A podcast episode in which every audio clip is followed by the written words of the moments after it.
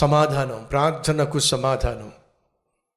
ఇదియోగాక రాజుతో నేను ఇట్లాంటిని, రాజు నాకు అనుకూలమైతే యూదాదేశమున నేను చేరు వరకు నన్ను దాటించున్నట్లుగా నది అవతలనున్న అధికారులకు, తాకీదులను, పట్టణ ప్రాకారముకును, మందిరముతో సంబంధించిన కోట గుమ్మములకును నేను ప్రవేశింపబోవు ఇంటికిని. చాలా పెద్ద లిస్ట్ ఉందండి. ఈ లిస్ట్ అంతా ఎప్పుడు ప్రిపేర్ చేశాడో చెప్పాలి మీరు. ఎప్పుడు మాట్లాడరేమిటండి, వెనకటికట జపాన్ వాడు దేవుని దగ్గరికి వెళ్ళాడట. ఎందుకు వచ్చావయ్యా నువ్వు అంటే, దేవుడా మరి చిన్న దేశం, మా దేశం మీద బాంబులు వేసి మొత్తం నాశనం చేసేశారు, మళ్ళీ మా దేశాన్ని నిర్మించుకోవడానికి గొప్ప టెక్నాలజీ ఇవు దేవుడా, మహాజ్ఞానం ఇవు దేవుడా అని చెప్పి అన్నాడట. దేవుడు ఆ జపాన్ వాడికి జ్ఞానం ఇచ్చేశాడంట.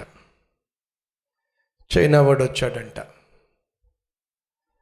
నీకేం కావాలి అని అంటే, దేశం చాలా పెద్దది దేవుడా, వీళ్ళందరినీ పోషించాలంటే, కడుపు నిండా భోజనం పెట్టాలంటే మాకు చాలా చక్కని పాడి పంటలు కావాలి, ఇవ్వు అని చెప్పి అన్నాడట. సరే ఇస్తున్నాను పో అన్నాడట.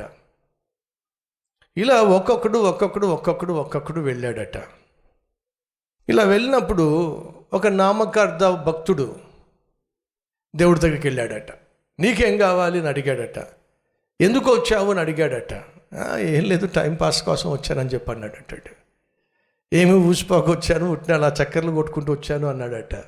అంటే అర్థం ఏమిటంటే, దేవుని దగ్గరికి వెళ్ళినప్పటికి కూడా సిద్ధపాటు లేకుండా వెళ్ళడము అనేది మనలో చాలామందికి ఒక అలవాటు.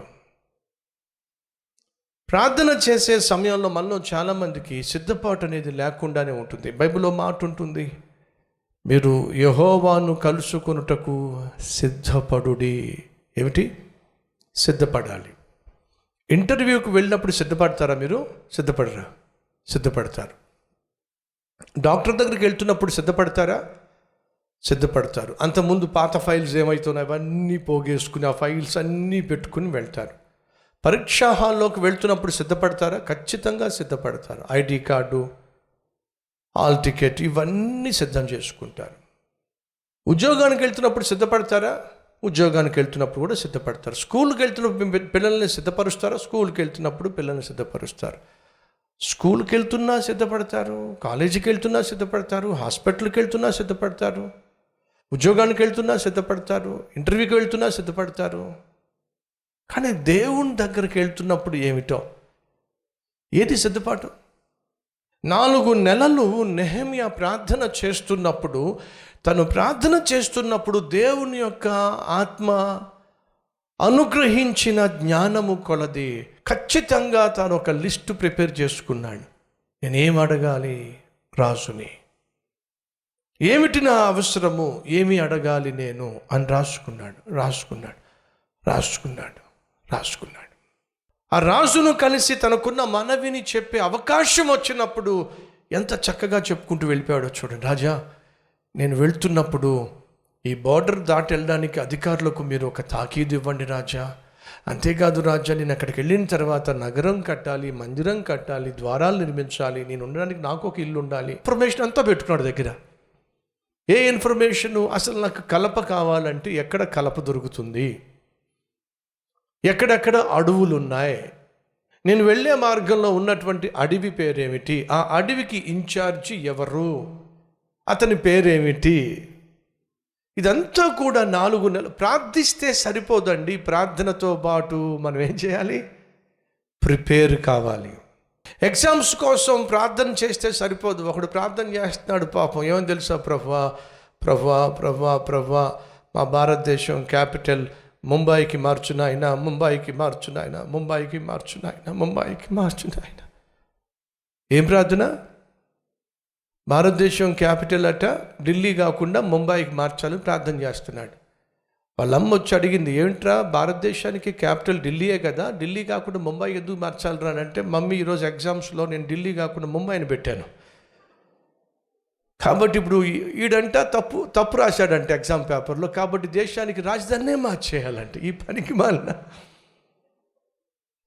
అంటే ఏది వాడికి ఎగ్జామ్స్ కోసమే ప్రిపరేషన్ లేదు, కానీ ప్రార్థన మాత్రం దంచేస్తున్నాడు. ఉన్నారా మన మధ్య ఎవరైనా అలాంటి వాళ్ళు? నువ్వు ఇంటర్వ్యూ కోసం వెళ్తున్నావు, ప్రిపరేషన్ లేదు. ఎగ్జామ్ కోసం వెళ్తున్నావు, ప్రిపరేషన్ లేదు. ప్రిపరేషన్ లేకుండా నువ్వు ప్రార్థన చేస్తే ఎలా వస్తుంది జవాబు? నెహెమ్యా ఓ అద్భుతమైన సందేశాన్ని మనకి ఇస్తున్నాడు. మనం ప్రార్థన చేయాలి, ప్రార్థనతో పాటు ప్రిపరేషన్ కూడా ఉండాలి.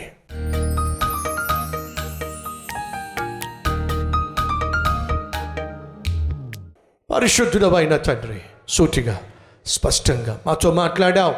నెహెమ్యా చేసిన ప్రార్థనకు అద్భుతమైన జవాబునిచ్చావు. నెహెమ్యా ఆశించిన దానికంటే, నెహెమ్యా తలంచిన దానికంటే శ్రేష్టమైన దాన్ని నెహెమ్యాకి ఇచ్చావు. అరకొర జవాబులు ఇచ్చే దేవుడు కాదు నాయన, సంపూర్ణంగా జవాబిచ్చే దేవుడవు, అసాధ్యాలను సాధ్యపరిచే దేవుడవు నాయన. నీ సన్నిధిలో మేము చేస్తున్న ప్రార్థన ఆలకించి, నీ సన్నిధిలో మనస్సు విప్పి ఒక తండ్రితో మాట్లాడుతున్నట్టుగా, ఒక స్నేహితునితో మాట్లాడుతున్నట్టుగా మా హృదయంలో ఉన్న సమస్తాన్ని నీతో పంచుకోగలిగిన అట్టి సత్సంబంధాన్ని మాకు దయచేయండి. నీ వాక్యము నాలో మాలో పని చేయాలి. నీ సన్నిధిలో మేము ఒంటరిగా కనిపించాలి.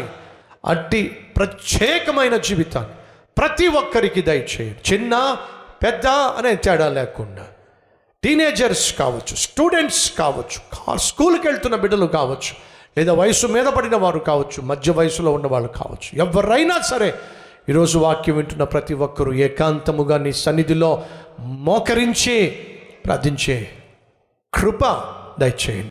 యేసయ్య పేరట వేడుకుంటున్నాం తండ్రి, ఆమేన్.